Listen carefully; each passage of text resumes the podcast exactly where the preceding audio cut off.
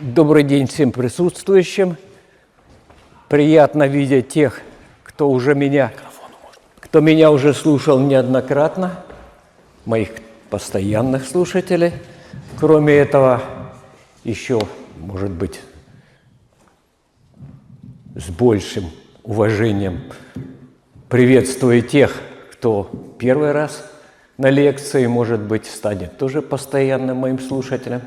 Особенно приятно видеть здесь школьников. Надеюсь, что для них будет интересно. Во-вторых, конечно, хочу принести некие извинения, поскольку лекция все-таки не развлекательная, а по математике, а знаю, что есть многие люди, которые говорят так. Я в школе не любил математику, я и сейчас ее не люблю. Вот. Я постараюсь все-таки сделать изложение таким, чтобы всем было достаточно понятно.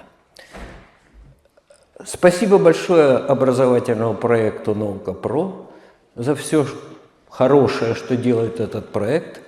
Замечательные лекции, уже порядка 300 таких научно-популярных лекций прошло. Они все записаны, все в интернете доступны. Замечательные, интересные, представляют разные науки. И спасибо большое за то, что наука ПРО уделяет внимание и математике. Математика – наука удивительная, сильно отличающаяся от других наук. Есть классическая такая классификация наук. Говорят, что науки делятся на три подраздела. Первый раздел – естественные науки, второй раздел – науки гуманитарные, и третий раздел – название ему не придумали, но туда относятся математика и философия – Почему такое разделение? Я думаю, что именно эти две науки имеют объектом изучения то, чего на самом деле вообще нет в природе. Вообще не существует. Ну, буду говорить о математике, поскольку она ближе мне. На самом деле все, чем оперирует математика, существует только в нашей голове. Никто не видел, чтобы по улицам ходила единица или ноль – Никто никогда не видел и не увидит ни прямую, ни точку, ни плоскость. А все, что мы увидим на самом деле, это некое наше представление, которое никогда не бывает точным о тех объектах, с которыми работает математика. Но удивительным свойством математики является то, что она приложима. Оказывается, вот то, что человек придумывает и изучает в математике – оно приложимо и имеет отношение ко всему тому, чем мы, например, пользуемся сегодня. Когда мы, например, делаем запрос навигатору, как нам проехать, туда, куда мы не знаем, как проехать, то начинает работать классический алгоритм нахождения кратчайшего пути. И после этого этот классический алгоритм нас ведет нашей цели, и мы приезжаем туда, куда нужно. Когда мы берем в руки бутылку пластиковую с минеральной водой, то мы не всегда себе представляем, что там скрывается и хорошая математика, науки о материалах, конечно. Без этого бутылка была бы, скорее всего, бесформенная, она бы не держала свою форму, не выдерживала ту жидкость, которая в ней находится. Вот. Все в сегодняшнем мире считается от самолетов до всех гаджетов, которые мы пользуемся. Значит, я выбрал тему о удивительном треугольнике Паскаля. Вот название лекции «Комбинаторика и случайные блуждания». Этот объект очень интересен как математический объект, во-первых, своей простотой, во-вторых, своими изумительными свойствами, которые, на мой взгляд, до сих пор еще до конца нами не поняты. И в-третьих, он интересен тем, что, как ни странно, те числа, которые образуют, они похожи на чертика, которые выскакивают из табакерки в разных отраслях современной математики. Ну, еще побудительным мотивом для меня в выборе темы лекции было то, что несколько лет тому назад я назвал, написал книжку, где, правда, слова «удивительный» не было, но остальное, вот «Треугольник Паскаля. Комбинаторика и случайные блуждания». Вот, работа над этой книжкой мне доставила удовольствие. Книжка эта нашла своего читателя, и фактически я вот некий фрагмент из этой книжки вам продемонстрирую. Уже на заходной странице треугольник Паскаля вам представлен. Конечно, не весь. Представить его себе, показать весь его просто нельзя, потому что он бесконечен. Вот. Верхнем правом углу, рядом с вершиной треугольника Паскаля, фактически его первое применение, знаменитая формула бинома Ньютона. Конструкция его очень простая – Действительно, есть позиции, которые уже на, на презентации заняты цифр, числами, а на самом деле нужно понимать так, что сначала вместо этих чисел стоят пустые такие кружочки. И у нас из этих кружочков строится такой бесконечный правильный треугольник. В вершине один кружочек, в следующем слое два, в следующем слое три кружочка. И так каждый слой содержит на одну позицию больше, чем предыдущая. Из каждой позиции – треугольника Паскаля выходят две стрелки. Итак, вот кружочки с выходящими стрелочками. А теперь мы приступаем к построению треугольника. В верхнюю самую позицию мы проставляем единицу. И дальше начинается процесс передачи этой единицы по стрелкам, которые выходят из этой позиции. Эта единичка передается, значит, две позиции следующего слоя – из него она дальше передается в следующей позиции, следующего слоя. И если в какую-то позицию приходит не одна стрелка, а две, то передающиеся числа суммируются. Вот так и возникает треугольник Паскаля. Итак, в каждом слое на, на самом деле находятся по краям единицы, а в остальных позициях суммы двух соседних чисел из предыдущего слоя. Ну, простейшая конструкция, которая была, наверное, известна, может быть, даже древним грекам, но во всяком случае в арабских трактатах по математике треугольник Паскаля уже встречается. Но почему же треугольник назван именем Паскаля? Потому что этот математик, который жил в 17 веке, был восхищен конструкцией треугольника и его изумительными свойствами. Он написал первый математический трактат, посвященный треугольнику арифметическому этому. И с тех пор этот треугольник начал носить его имя. Уже первые интересные вещи, связанные с этим треугольником, я продемонстрирую. Ну, во-первых, ясно, что единица, стоящая в вершине треугольника Паскаля, а этот слой я называю нулевым слоем – это то же самое, что двойка в нулевой степени. Ну, известно, что нулевая степень любого положительного числа по определению равна единице. Что касается второго слоя, то там две единицы, а две единицы – это двойка, то есть двойка в первой степени. А дальше, оказывается, сумма чисел в любом слое равна двойке в той степени, которая соответствует номеру слоя. Почему это так? А потому что Каждое число передается в следующий слой в две позиции.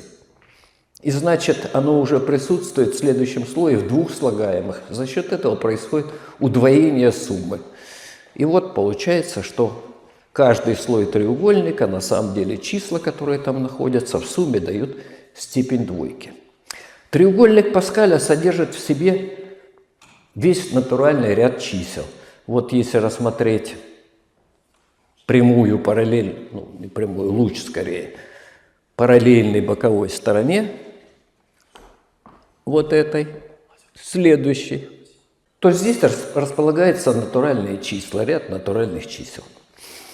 Но интересно является следующий слой треугольника Паскаля, вот опять-таки параллельной боковой стороне, который у меня выделен красным цветом – Тут стоят числа 1, 3, 6, 10, 15, 21, 28, которые известны под названием треугольные числа. Треугольные числа придумали древние греки. Они очень увлекались этими числами. Треугольные числа связаны с простой вещью. Представьте себе, что у нас есть камешки одинакового размера, и мы начинаем из, этого, из этих камешков выкладывать треугольники. Ну, положив один камень, возникает вот такой вырожденный треугольник. Вот, количество камешков, которые потребовалось, всего один. Вот первое треугольное число – это единица. Следующий треугольник, который можно сложить из камней, это из трех камушков. Вот он нарисован следующим. И второе треугольное число, опять-таки количество камешков, это 3. Следующий треугольник – 6 камушков. Следующий нужно прибавить еще 4, и получается следующее треугольное число – десятка. И вообще формула для треугольных чисел вот такая замечательная, что n треугольное число равно предыдущему треугольному числу плюс номер этого треугольника, который мы создаем из камней.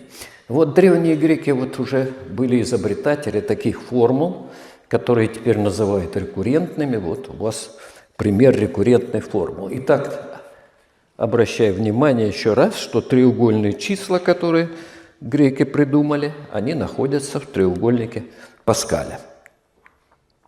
А теперь интересный объект из теории графов – это современный раздел математики, называется граф-решетка.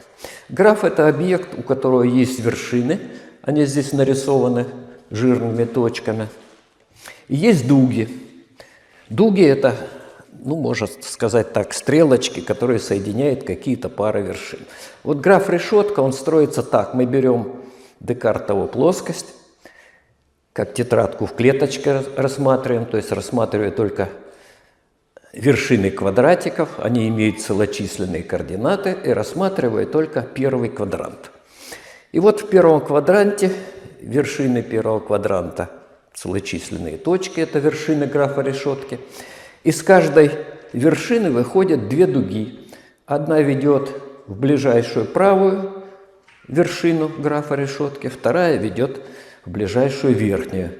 И вот фрагмент графа решетки, он бесконечный, нарисован здесь. Для графа решетки я рассмотрю задачу. Задача такая. О количестве путей на графе решетки. Представьте себе, что мы подобны муравью и умеем польз... только ползать, ползать по дугам графа решетки. И вот задача состоит в следующем. Сколько путей или сколько вариантов – попасть из начальной вершины, из начала координат, это точка вот 0,0, вот это, в вершину, произвольную вершину. Но произвольная вершина, ну что значит произвольная? Ее нужно как-то задать, и поэтому мы перейдем к следующей картинке.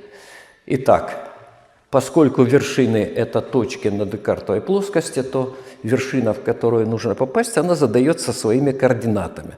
Абсциссу этой вершины я обозначил m, а ординату n минус m. То есть на самом деле сумма координат этой вершины равна n. Это как раз количество шагов, которые нужно сделать муравью, чтобы из начала координат попасть в эту вершину. Если мы говорим о вершине с координатами 5, 3, то количество путей я обозначил вот в круглых скобок, в скобках вверху написано восьмерка, это сумма координат, а внизу написано абсцисса точки. Значит, это количество путей. Вот, чтобы попасть из начала координат в точку с координатами 5, 3, ясно, что нужно нам сделать 5 горизонтальных шагов и 3 вертикальных. И вот мне нужно подсчитать, сколько таких вариантов попадания из начальной вершины в вершину с координатами 5, 3 будет. Решение этой задачи – Каждый путь, который ведет из, верш... из начала координаты я... в эту вершину, я буду кодировать набором из нулей и единиц длины 8. Один из путей вот нарисован на этой картинке. Кодирую я следующим образом. Если на первом шаге я прохожу по горизонтали, то кодировка первой позиции единица. Если бы по вертикали я проходил, то на первой позиции стоял бы нолик. Ну вот этот путь, который нарисован красным, он закодирован вот таким образом. Что получается? Получается, что каждый путь кодируется вот такой последовательностью из нулей единиц, в составе которой 5 единиц, 3 нолика. И значит, получается, что речь идет о подсчете фактически восьмиразрядных двоичных чисел, которые содержат ровно 5 единиц. Вот задача о количестве путей на графе решетки свелась к задаче подсчета двоичных чисел, содержащих заданное количество единиц или то же самое, что заданное количество нулей. А теперь перейдем к следующей задаче. Это задача о подмножествах. Представим себе, что у нас есть какое-то множество, содержащее n элементов, и мы хотим узнать, сколько существует в нем подмножеств, которые содержат определенное количество элементов этого множества. Ну, я обозначил это m.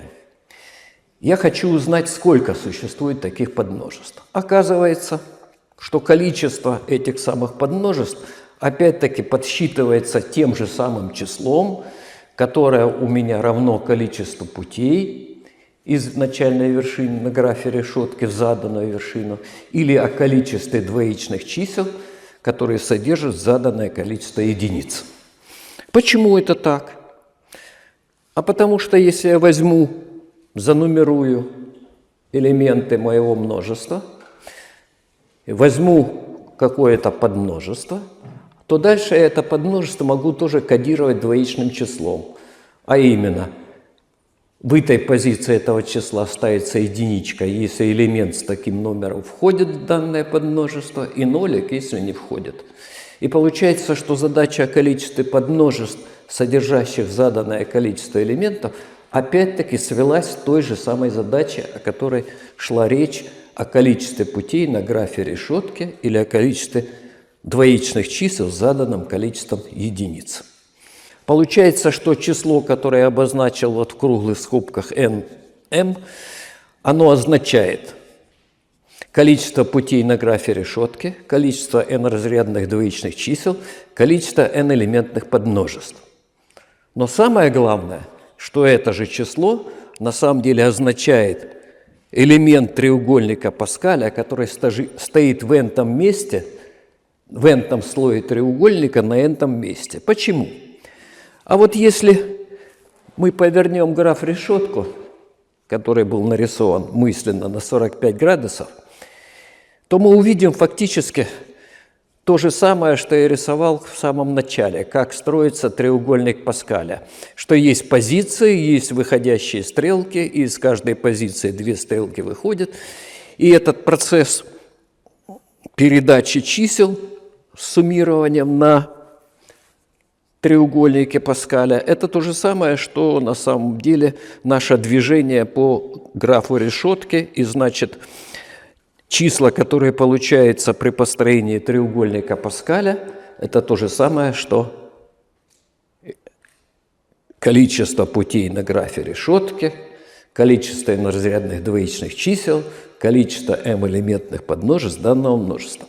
Получается, что треугольник Паскаля у нас уже решил фактически три разных задачи. Одна задача о путях, задача о двоичных числах, содержащих заданное количество единиц, а также задача о количестве подмножеств, содержащих фиксированное число элементов в данном множестве. И вот все это фактически Паскаль уже понимал. Но, пожалуй, что Паскаль увлекался самими арифметическими свойствами треугольника, а роль его в математике он еще, можно сказать, может, наверное, не понял.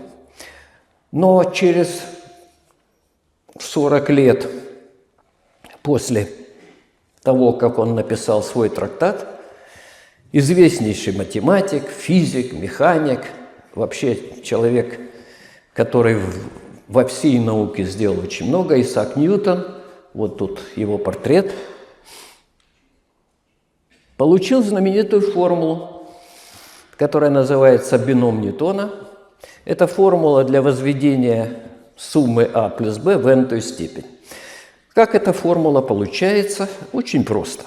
Итак, а плюс b в n степени. На самом деле мы должны взять n штук скобок а плюс b, раскрыть скобки, перемножая, соответственно, слагаемые, а потом привести подобные и расположить, например, по убывающим степеням буквы А. Тогда мы получим выражение такого вида. Первое слагаемое А в степени n – Потом будет слагаемое, которое будет содержать а в степени на единицу меньше, но там появится множитель b с каким-то коэффициентом, который я обозначил дыркой.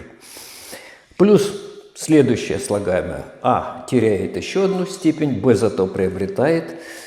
И получается а в степени n минус 2b в квадрате, опять-таки с каким-то коэффициентом. И так далее. И последнее слагаемое b в степени n.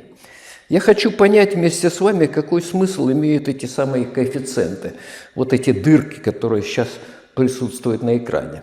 Как получается слагаемое такого вида?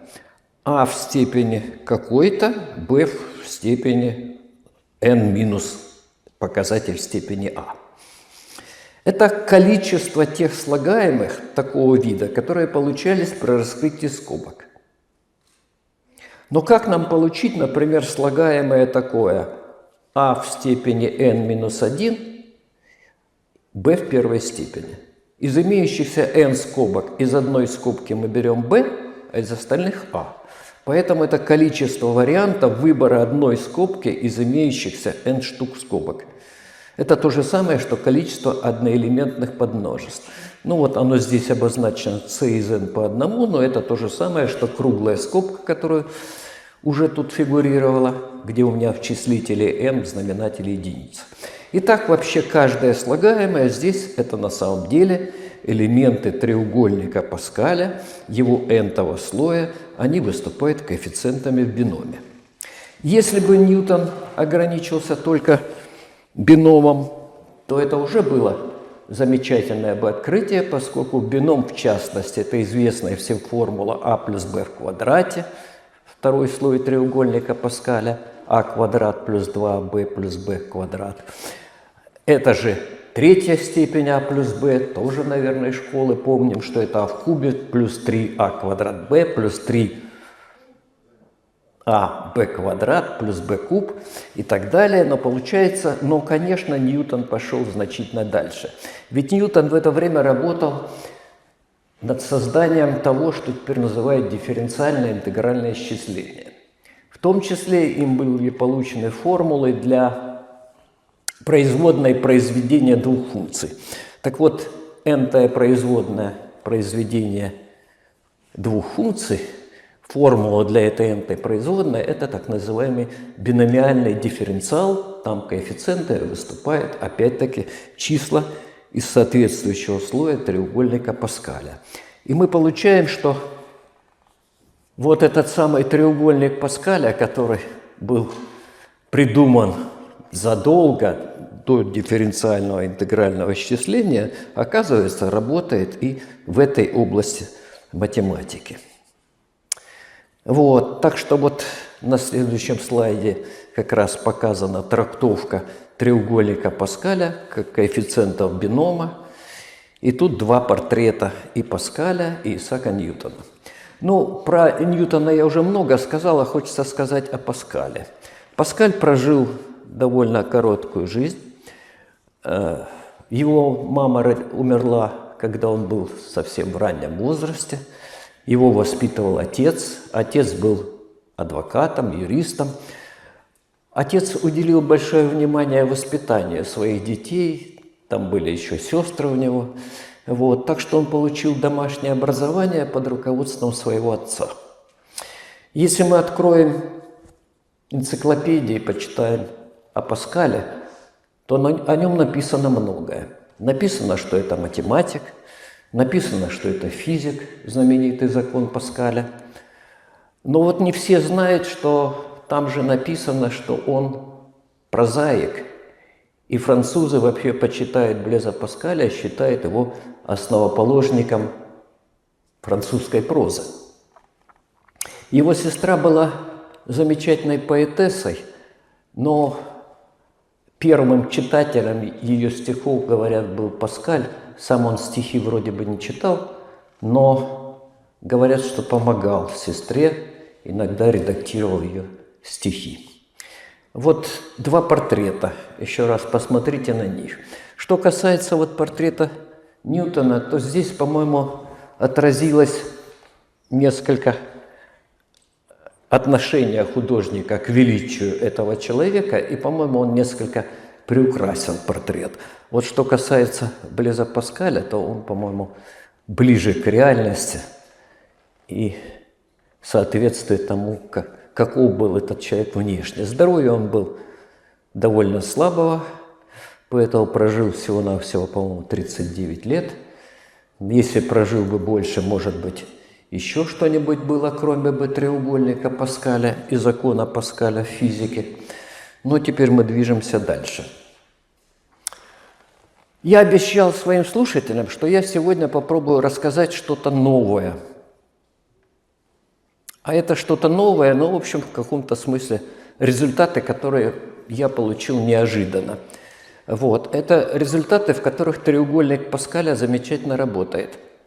На доске написана формула, в которой, как вы видите, фигурируют на самом деле в круглых скобках коэффициенты, взятые из треугольника Паскаля.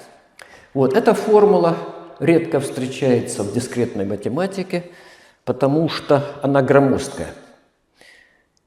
Но я решил ее все-таки привести в своем курсе лекций для студентов, хотя перед этим я рассказывая им знаменитую формулу включения и исключения о количестве элементов в объединении множеств. Эта формула очень хорошая, когда множеств мало, например, всего два. А чем больше этих множеств, тем эта формула становится все более плохой. У нее вырастает такой хвост. Я советую всегда студентам, чтобы они старались этой формулой не пользоваться. Но вот формула, которая выписана здесь, это формула для количества отображений, которая называется сюррективными палочками, мне обозначено количество отображений. Она вот такая громоздкая, и получить ее без формулы включения и исключения нельзя – но вот анализируя доказательства этой формулы, я понял, что она при выводе своей ничего не предполагает. Но известно, что если во множестве x, откуда действует отображение, элементов мало, меньше, чем в том множестве, куда действует отображение, то эта формула должна давать ноль, потому что отображений такого типа в этом случае просто не существует. Эта формула должна давать ноль. И вот после того, как я ввел некие обозначения, то получается следующая вещь.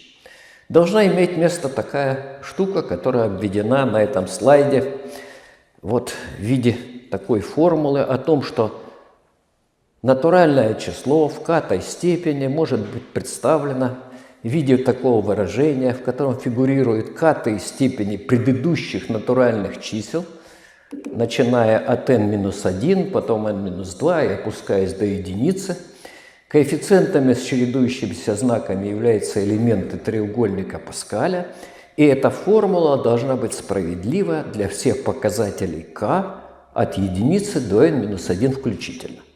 Вот уже тут приведен пример, когда я взял n равное 5, то получается, что пятерку можно представить как 5 умноженное на 4 минус 10 на 3 плюс 10 на 2 минус 5 на 1. Это я взял пятый слой треугольника Паскаля. Вот. Но потом оказывается, что квадрат пятерки получается, нужно просто в этой формуле предыдущей у каждого натурального числа 4, 3, 2, 1 просто поставить квадраты. Вообще-то в школе нас учили, что нельзя так возводить степень. Но оказывается, когда стоят треуголь... коэффициенты из треугольника Паскаля, именно так и нужно действовать. Вот. И третья степень пятерки тоже, оказывается, нужно просто поставить третьей степени в соответствующих слагаемых из правой части. И до четвертой степени это тоже справедливо. Вот такие вот интересное вдруг возникает равенство. Но для каждого n возникает своя формула. Нужно брать коэффициенты из соответствующего треугольника Паскаля, из соответствующего слоя. И получается, чем больше n, тем формула становится длиннее и все более необозримой. Правда, набор формул с возрастанием n показатели k могут принимать значение от единицы до n минус 1, получается, что набор этих формул становится шире. Но все же главный недостаток такой. Каждая формула, она для каждого натурального числа как бы отдельно. Вот. И поэтому возникла мысль, а нельзя ли что-нибудь сделать с этим, чтобы от этих недостатков избавиться. Вот. Мне пришло в голову, что нужно рассмотреть вот такие многочлены, когда я вот это n натуральное обозначил теперь просто буквой x, а коэффициенты оставил из треугольника Паскаля.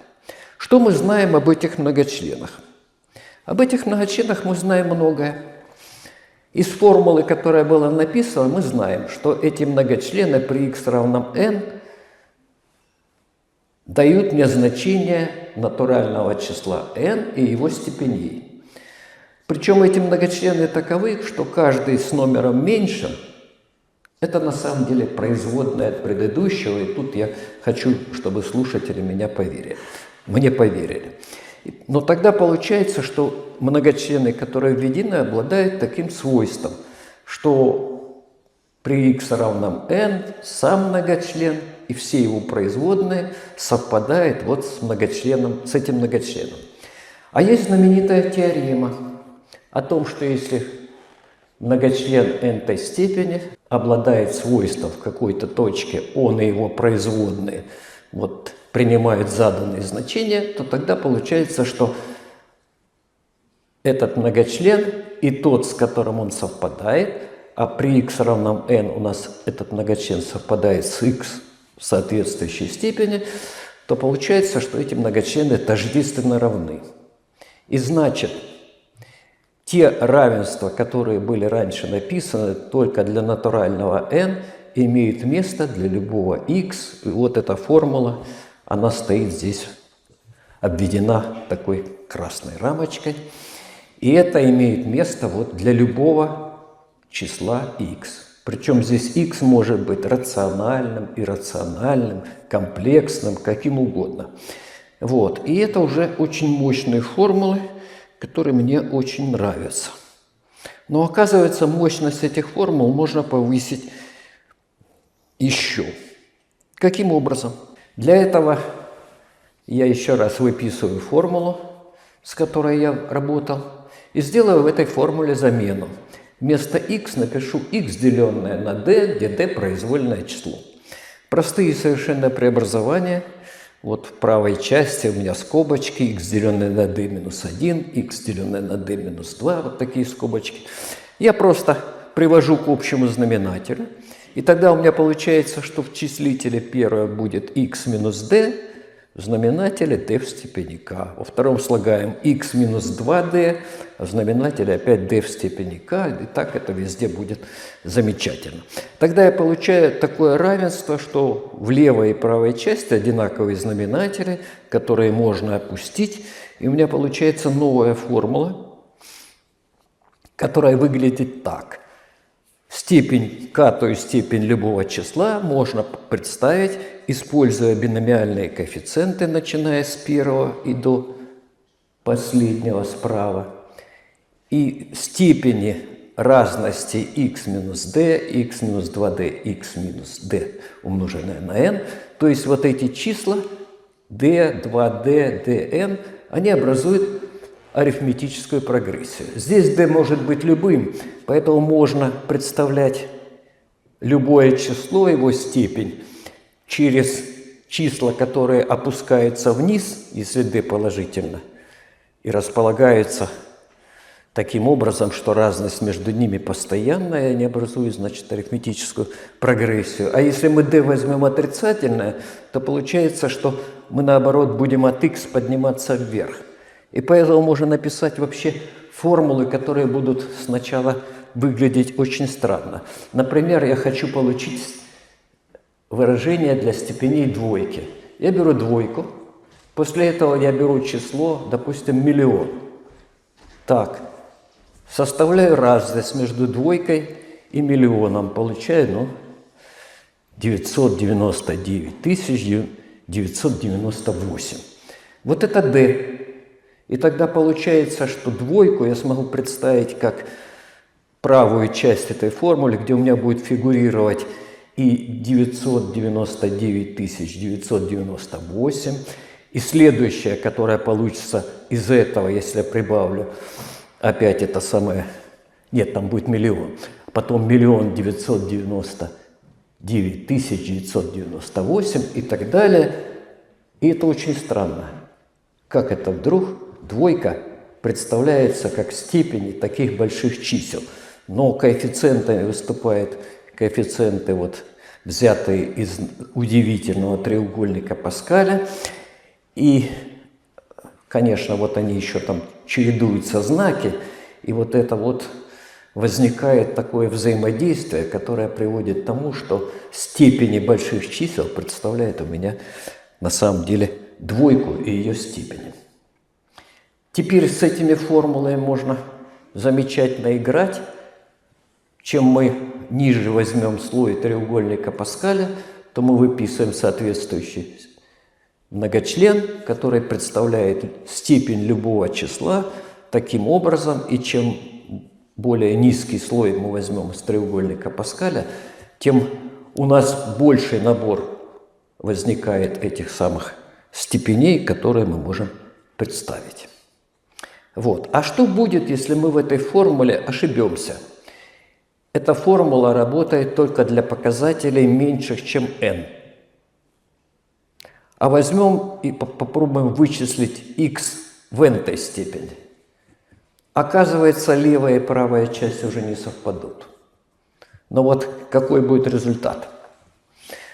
Для меня это было удивительное дело, оказывается, результат не зависит от того, на каком x я буду считать, а разность между левой и правой частью в этой формуле всегда будет равна замечательному, красивому числу, которое называется n факториал, произведение натуральных чисел от единицы до n. Значит, на самом деле, вот последней частью я выполнил то обещание, которое давал. Я сказал, что я постараюсь в лекции показать некоторую кухню, как работает математика. Ну вот то, что эти формулы, допустим, мне удалось получить, я благодарен тому, что я работаю преподавателем, и тому, что я преподаю несколько разных предметов. Если я бы преподавал один предмет, то ничего бы не получилось, потому что здесь нужно было знать и дискретную математику, и алгебру, теорию многочленов, знать теорему единственности, нужно знать и математический анализ, нужно было увидеть, что многочлены, которые написаны, их целый набор, каждый с номером меньшим, это просто фактически производная от предыдущего, и только это позволяет на самом деле вот получать так, такого сорта результаты. Ну, естественно, возникает вопрос, а когда же треугольник Паскаля будет изучен? Полностью. Вот я думаю, что он не будет изучен никогда. Настолько он прост по своей конструкции и столько интересного он себе несет. Я так себе представляю, что можно было бы перефразировать классиков и сказать, что он непостижим, вглубь и вширь. Спасибо за внимание, я готов отвечать на вопросы. Друзья, поднимаем руку, я подойду каждому, у кого есть вопрос. А, ну, я первый, наверное, задам вопрос. Знаете, обыватели всегда а, интересует практическое применение. То есть э, сложно рассказать человеку о том, о значении фундаментальной науки, что ее применение может быть когда-нибудь в будущем потом. Вот человек посмотрит и скажет, «Э, Яков Михайлович, ну, а вот скажите, практически какие виды применения вот, да, вот этой, этого треугольника Паскаля? Вот об этом могли бы рассказать подробнее? Спасибо. Да. Ну, все-таки треугольник Паскаля, конечно, не то же самое, что, допустим, алгоритм нахождения кратчайшего пути на графе, который вот работает у нас каждый день, но все же, но все же, есть такая наука теория вероятности. Вот. И там возникает реальные практические задачи, ну, например, распространение инфекционных заболеваний, а это процесс случайный. Вот. Но нужно в этом деле разбираться. Вот. Поэтому представьте себе, что мы взяли граф-решетку. Граф-решетка, ну, допустим, это мы люди. И вот эти стрелочки – это наши контакты возможные. И вот представьте себе, что в начале координат находится заболевший. Он начинает распространять инфекцию. Да? Вот. Какова... Да, распространяет как? Две стрелки выходят, да? Но будем считать, что из двоих он случайным образом заражает только одного. Какова вероятность, что человек, находящийся в 10 шагах от него, заболеет? Ну вот нужно себе представить этот самый треугольник Паскаля. Нужно посчитать количество путей, которые ведут от заболевшего к нему, и после этого вероятность заболевания этого человека будет подсчитана. Да, я говорил о книжке «Треугольник Паскаля», вот, но потом вышла еще одна вот у меня книга совместно с автором моим из Португалии, которая называется «Это простая, красивая математика». Вот, уже два издания мы сделали. Вот, готовится перевод этой книжки на английский язык, вернее, перевод уже готов. Вот. Издательство ИФУ сделало уже два издания. У меня такой вопрос. Вот вы очень затронули серьезную, с моей точки зрения, а, мысль про то, что э, свойства треугольника Паскаля, может быть, никогда вообще не, не будут изучены. А вот такой вопрос. До конца. До конца, до конца, да. Вот такой вопрос. Мне кажется, такая глобальная, на самом деле, мысль. А, вообще говоря, как вы думаете, а можно ли доказать что-то подобное? Ну, вроде как доказать, что мы точно его не изучим до, до конца. Или что вот теперь мы изучили все возможные паттерны, которые в нем сидят. Это такой первый вопрос. И связанный с этим вопрос, как вообще относитесь, что можете сказать по такому поводу, вот по такому способу или типу доказательств? Да, когда доказано, что что-то уже все изучено или что-то уже все не изучено. Вот такого а, плана вопрос. Спасибо. Ну, во-первых, еще о треугольнике Паскаля. Значит, вот точка зрения на сам треугольник Паскаля, она принципиально сегодня не такая, как была во времена Паскаля. Во времена Паскаля считалось так. Если мы получили формулы для вычисления элементов треугольника Паскаля, вот значит мы уже все разобрались совсем. На самом деле он же строится не без формул. Конструкция треугольника очень простая. Каждый может сесть и быстренько его выписывать. Сколько времени будет, столько слоев и напишем. Все очень просто. Но на самом деле, когда у нас есть компьютеры – то прекрасные программы написаны, быстро все вычисляет. Во-вторых, есть теперь облачные хранилища. Берешь, заходишь в облако, запрашиваешь треугольник Паскаля и получаешь столько слоев. Поэтому нужный элемент тебе в твоей задаче из треугольника Паскаля ты можешь взять готовенький, посчитанный. И формула как бы становится не очень нужной. Вот это изменение некое отношение к формул, которое произошло сейчас. Очень часто получаются теперь результаты в математике такие, которые обходятся без формулы. Важно просто иметь как бы алгоритм, как посчитать это. А дальше компьютер все посчитает. Вот. Так что так что это тоже очень интересная вещь, к которой, вот, я считаю, в частности, приводит этот самый простой, замечательный арифметический треугольник. Так цена формулы, она стала, ну, как бы, я бы сказал, меньше. Если есть возможность вычислить что-то, не используя формулу, а есть вычислительный процесс, который приводит к результату, то зачем нам, в принципе, нужна формула? Ну, да, это вообще э, очень интересный подход к математике. Вот, вот знаешь, такой Стивен Вольфрам, может, да. он тоже известен, да? У него ну, вычислительная математика, так называемая. Вот мне, кстати, интересно, если вы знакомы с его работой, с его, э, ну, идеологией, можно сказать, да, в математике. Ваше мнение, он говорит тоже, что э, зачем мы учим э, детей, даже вплоть до этого, а, и, и- и формулы интегра, интеграла и так далее. Если мы можем это все вычислить, и давайте давать им понимание как бы сути процесса, а Вот. не Ну, э, а, а зач- зачем, мы учим, мнение? зачем мы учим детей? Вот, значит, лет 12 тому назад Финляндия, которая считается страной номер один в мире по качеству школьного образования, они вдруг решили, что учить детей письму, технологии письменной речи, писанию, не нужно. Их лучше учить уже начиная с первого класса, как набирать текст на компьютере. Через три года они вдруг обнаружили, что тесты на умственные способности начали детей начали показывать резкое падение мыслительных способностей школьников. Проанализировали, что изменилось за 4 года. За 4 года изменилось только одно. Отменили обучение школьников письменному писанию. Вот. А оказалось, что дети от этого не поумнели, а наоборот. Поэтому вот я вообще считаю, что когда мы говорим о цифровизации образования, то к этому нужно относиться очень осторожно. Я бы, особенно в младших классах, цифровизацией не увлекался. Конечно, надо использовать, например, презентации, чтобы показать красивые места, чтобы знакомить с географией, историей. Тут это замечательно, конечно. Но вот заменять деятельность мыслительную, в том числе вот вычислительную деятельность, а оказывается она серьезно развивает нас, заменять компьютером, э, калькулятором, я думаю, что не следует. Спасибо за мнение. Коллеги, еще вопросы, друзья, пришедшие. У тебя? Яков Михайлович, ну, в продолжение этой темы, поднятой про педагогику, с вашей точки зрения, вот если, например, ну, в нашей стране, в мире, были бы у педагогов, у учителей идеальные условия реализовать все свои замыслы, каким бы вы видели правильное преподавание математики? То есть больше было бы каких-то наглядных фигур, устройств, каких-то презентаций. Вот э, это первый вопрос. Вот как бы вы видели? И второй вопрос.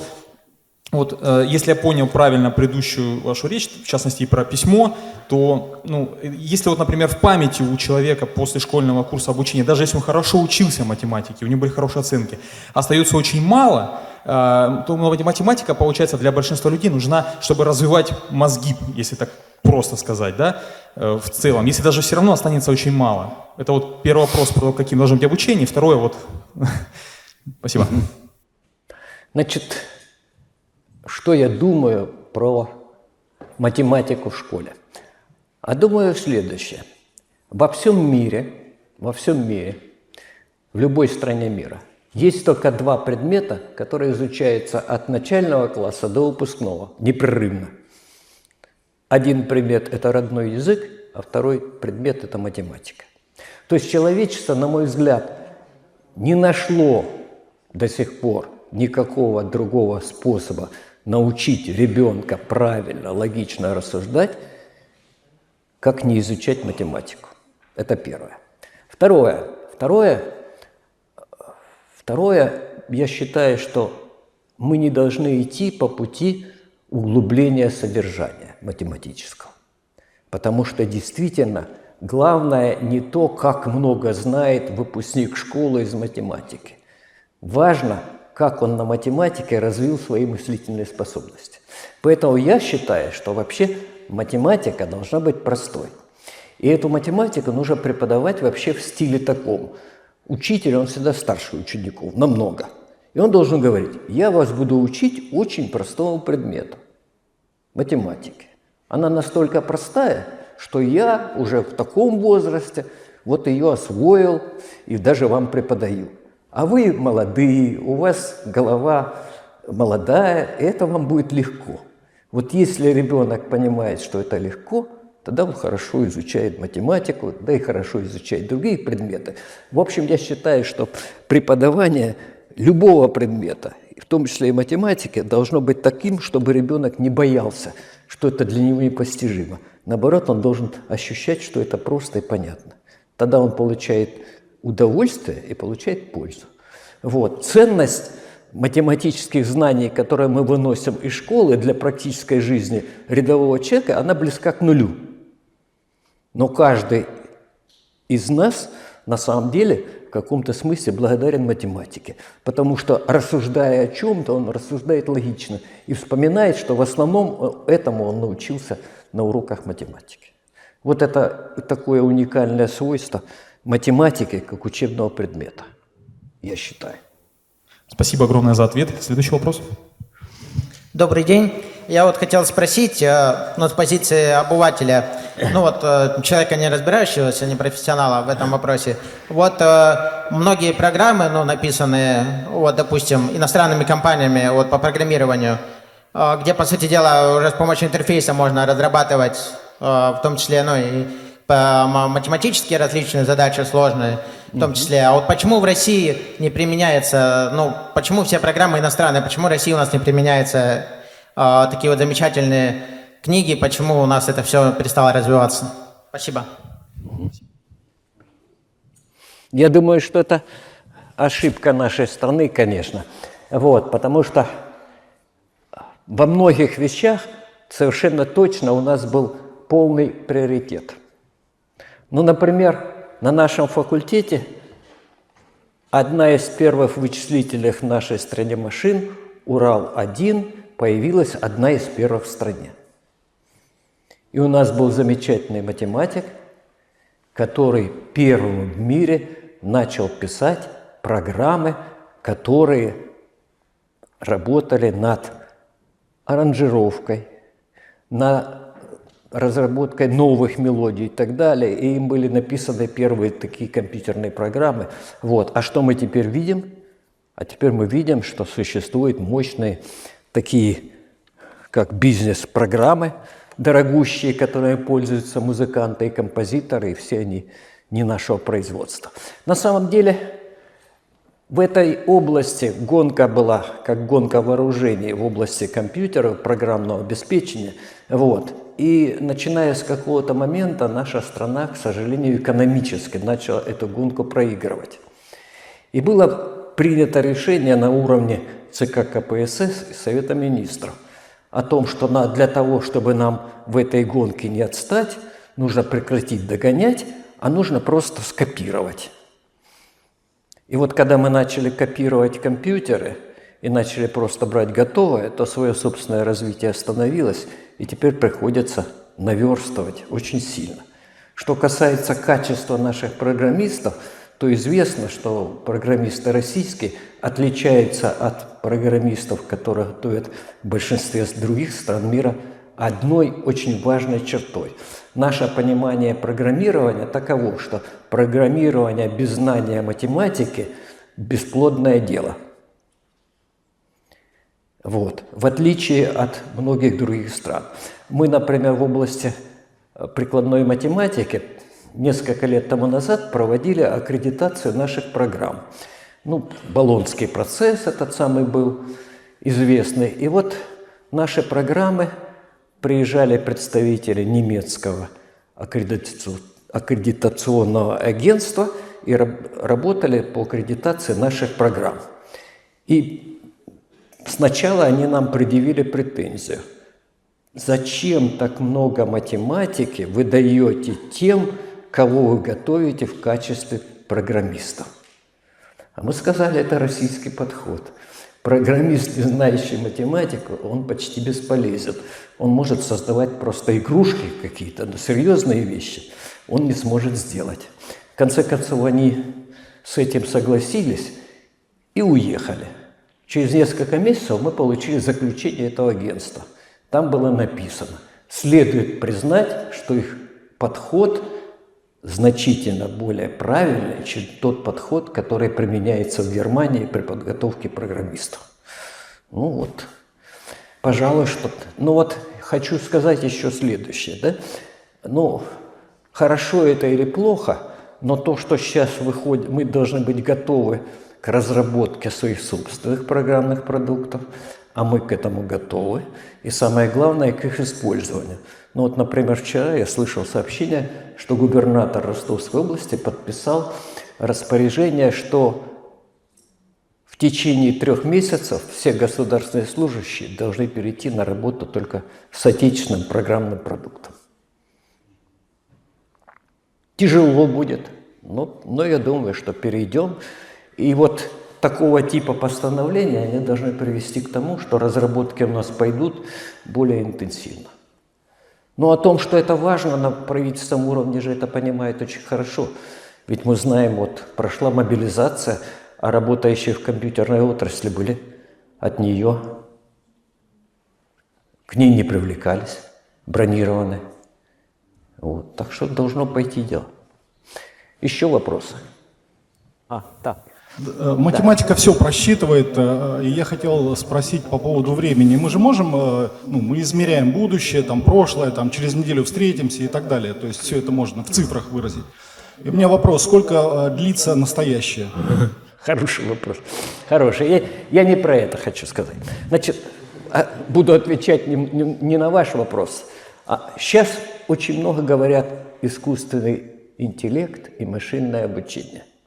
Значит, я думаю, что это мода, которая пробьет, пройдет, так как вот сейчас проходит уже мода на нанотехнологии, как уже прошла мода на фракталы, как уже прошла мода на финансовую математику. Вот, и это тоже пройдет.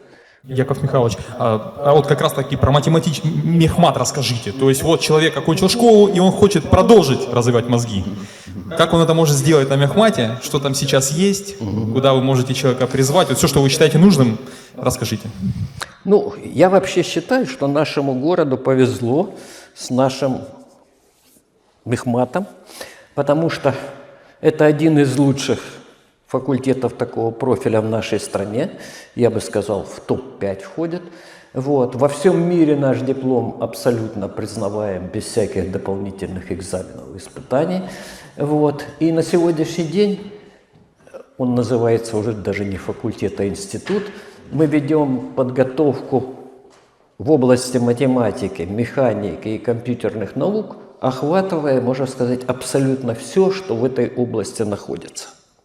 Поэтому детям, которые живут в Ростове, в Ростовской области, в нашем регионе, я считаю, для того, чтобы получить отличное образование в этой области, им не надо никуда уезжать. Достаточно пойти и поступить учиться к нам. Что еще могу сказать?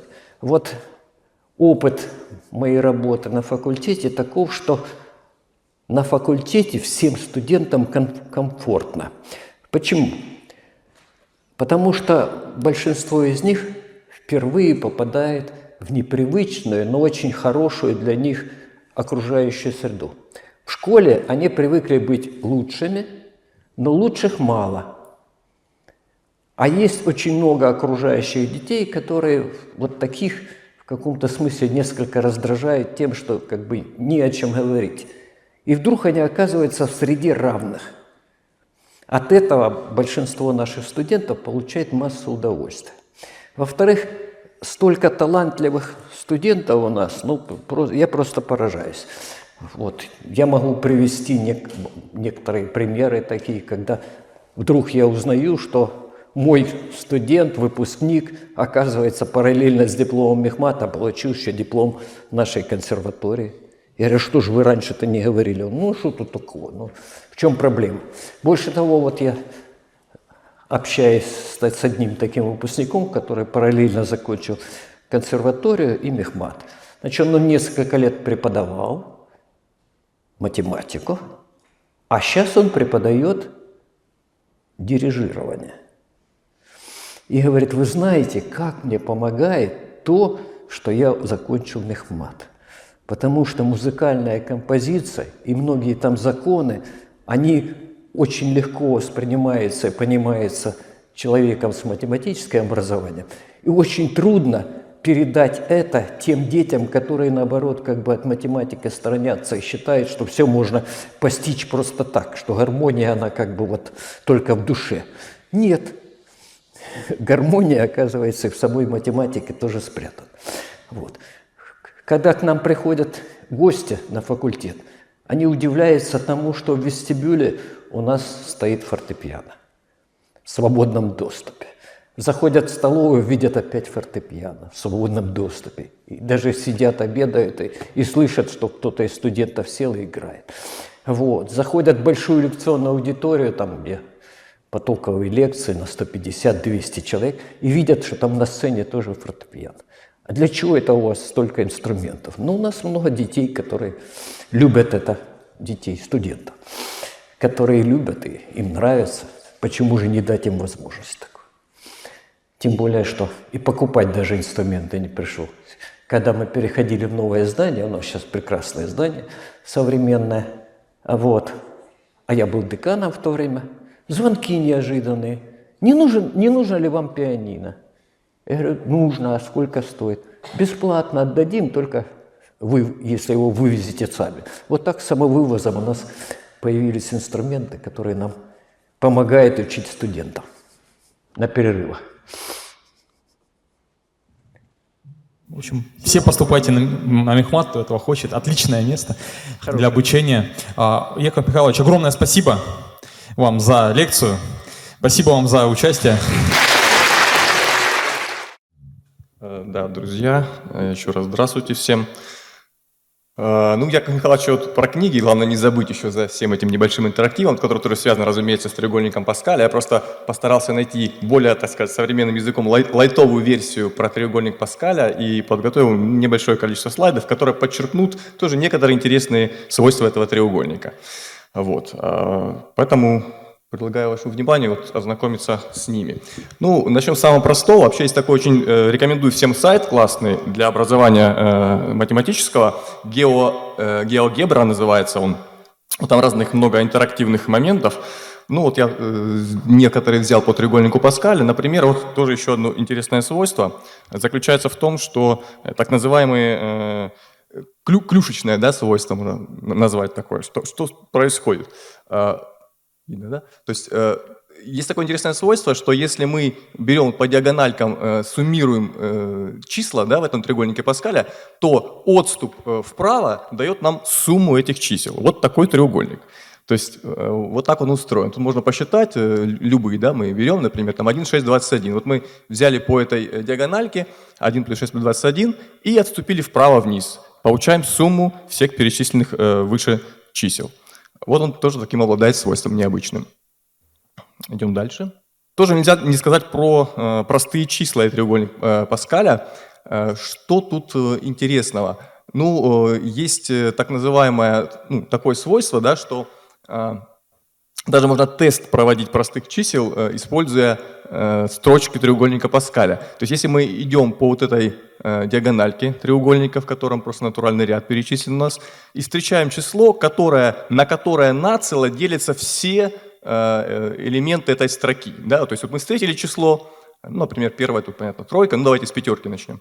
А, вот 5, да? Мы смотрим, а нацело э, делятся ли все остальные числа в этой стро- строчке? Делятся. Значит, можно сделать сразу вывод, что это число простое. И вот такой даже своеобразный тест простых чисел можно на строчках треугольника Паскаля, Паскаля тоже э, реализовать. Правда, это вычислительно будет довольно сложно, ну, то есть не очень оптимально, но факт остается фактом. То есть вот, э, причем для других, для составных чисел, да, непростых, такое свойство не выполняется. Вот такой еще один факт интересный. Также последовательность Фибоначчи, ну, известная всем. Последовательность, э, изначально она была, м, скажем так, представлена широкой аудитории э, через анализ того, как размножаются идеальные кролики. Это вот Фибоначчи как раз, он это расписал, что э, размножение кроликов, количество этих кроликов описывается вот такой последовательностью, да, то есть 1, 1, 2, 3, 5, 8, 13, 21 и так далее. Так размножаются кролики. А э, что здесь интересного и как это связано с э, треугольником Паскаля? Ну вот следующим образом. А что мы видим, что если мы диагональки просуммируем, просуммируем, то мы получим, ну вот эти диагональки, да, можем их просуммировать, ну или вот эти, и получим э, числа Фибоначчи. Они всплыли и здесь, в треугольнике. Да? Вот можно проверить самим. Вот мы суммируем, получаем число Фибоначчи. Вот там 1, 1, 2, да, там, получается у нас тут э, 1, 3, 1, 4, тут э, 3, 4, 8, ну и так далее. Да? 13 вот здесь вот сумма будет. То есть вот в этих диагональках треугольника Паскаля, зашиф... ну как бы сумм их сидят числа Фибоначчи, вот на секундочку, вот такое еще свойство необычное. Ну а дальше переходим к вообще, с моей точки зрения, каким-то волшебным свойствам. Я был удивлен, что я тоже э, значит, на них наткнулся. Э, число пи. Ну, про число пи, я думаю, вообще Яков Михайлович э, может прочитать тут пару лекций или, или больше. Но оказывается, что это число пи тоже сидит значит, в треугольнике Паскаля.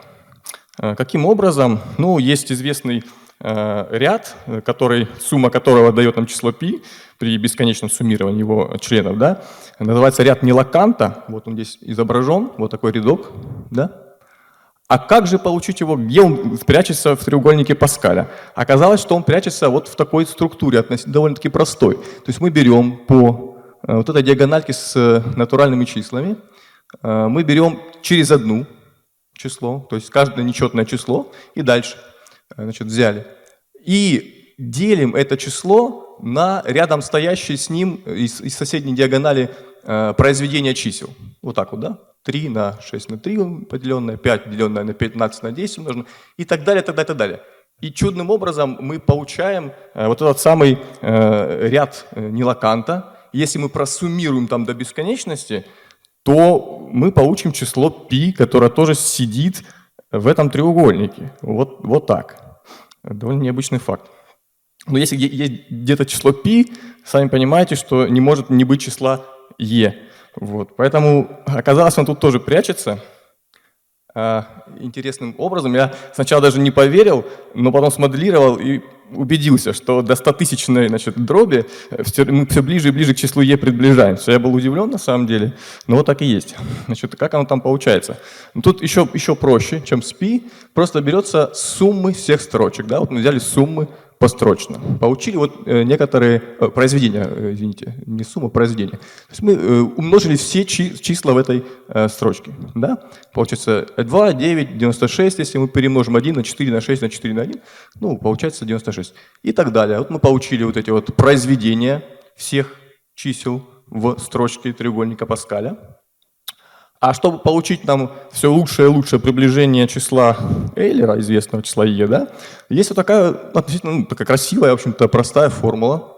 Вот такая вот, да. То есть мы должны что сделать? Мы должны взять какое-то число, а, его мы должны разделить на предыдущее число, а а вот это вот уже, это отношение мы должны разделить на это же число, деленное на, э, наоборот, очень, да? Мы должны взять это число, разделить его на следующее число, а в знаменателе мы должны взять это число и поделить на предыдущее число. Вот так будет правильно.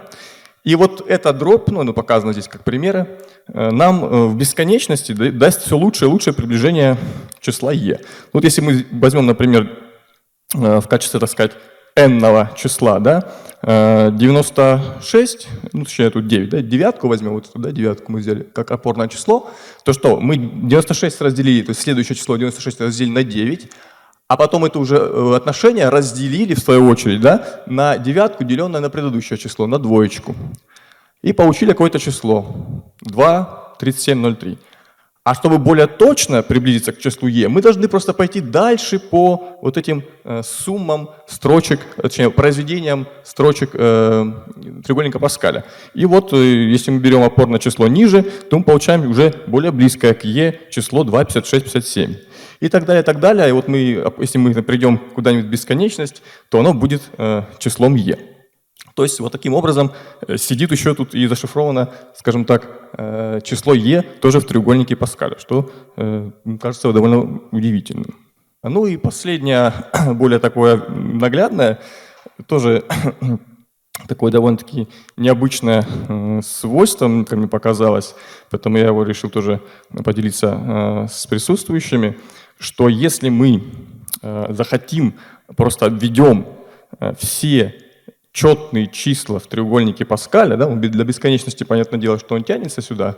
Но вот мы взяли и обвели, э, значит, все подсветили четные числа просто. То удивительным образом мы получим известную в математике структуру, фрактальную структуру, треугольник э, Серпинского. Вот она так- такая тоже тут крас- красивая представлена. Но он очень легко строится на самом деле, да, то есть мы треугольник делим на ну, равносторонний треугольник, мы вписываем как бы туда э, еще один э, треугольник, а вот в эти вот остаточки, которые тоже равносторонние треугольники, мы повторяем эту операцию. Мы тоже вписываем туда еще один треугольничек, еще, еще и так далее, и до бесконечности. Вот, ну, а и треугольник э, Паскаля вот при об- об- обводе такой подсветки четных и нечетных чисел удивительным образом дает вот точно такую же треугольную э, стру- структуру треугольника Серпинского. Волшебная, с моей точки зрения, какая-то вообще структура, объект очень необычный. И спасибо, что сегодня нам э, наш лектор более подробно рассказал о его, а более фундаментально, можно сказать, о его свойствах. Но это просто, так сказать, на закуску математической кухни, э, чтобы тоже какое-то такое послевкусие более наглядное, более простое осталось, что на самом деле очень много можно найти э, интересного э, в самых простых, э, очень простых, максимально простых структурах, э, вот, ну, математических в частности. Поэтому спасибо с точки зрения этой части я завершил. Вот, поэтому у нас, э, ну, это, это, это- эта часть э, по содержанию лекции мы на этом завершили. Э, Соответственно, можно всем пришедшим поддержать еще наш проект. Ну, Евгений еще, наверное, э, подскажет по поводу еще одного способа это сделать. Это, так сказать, электронный способ, а еще есть более физический. Вот, так что на этом все. Спасибо, что все пришли.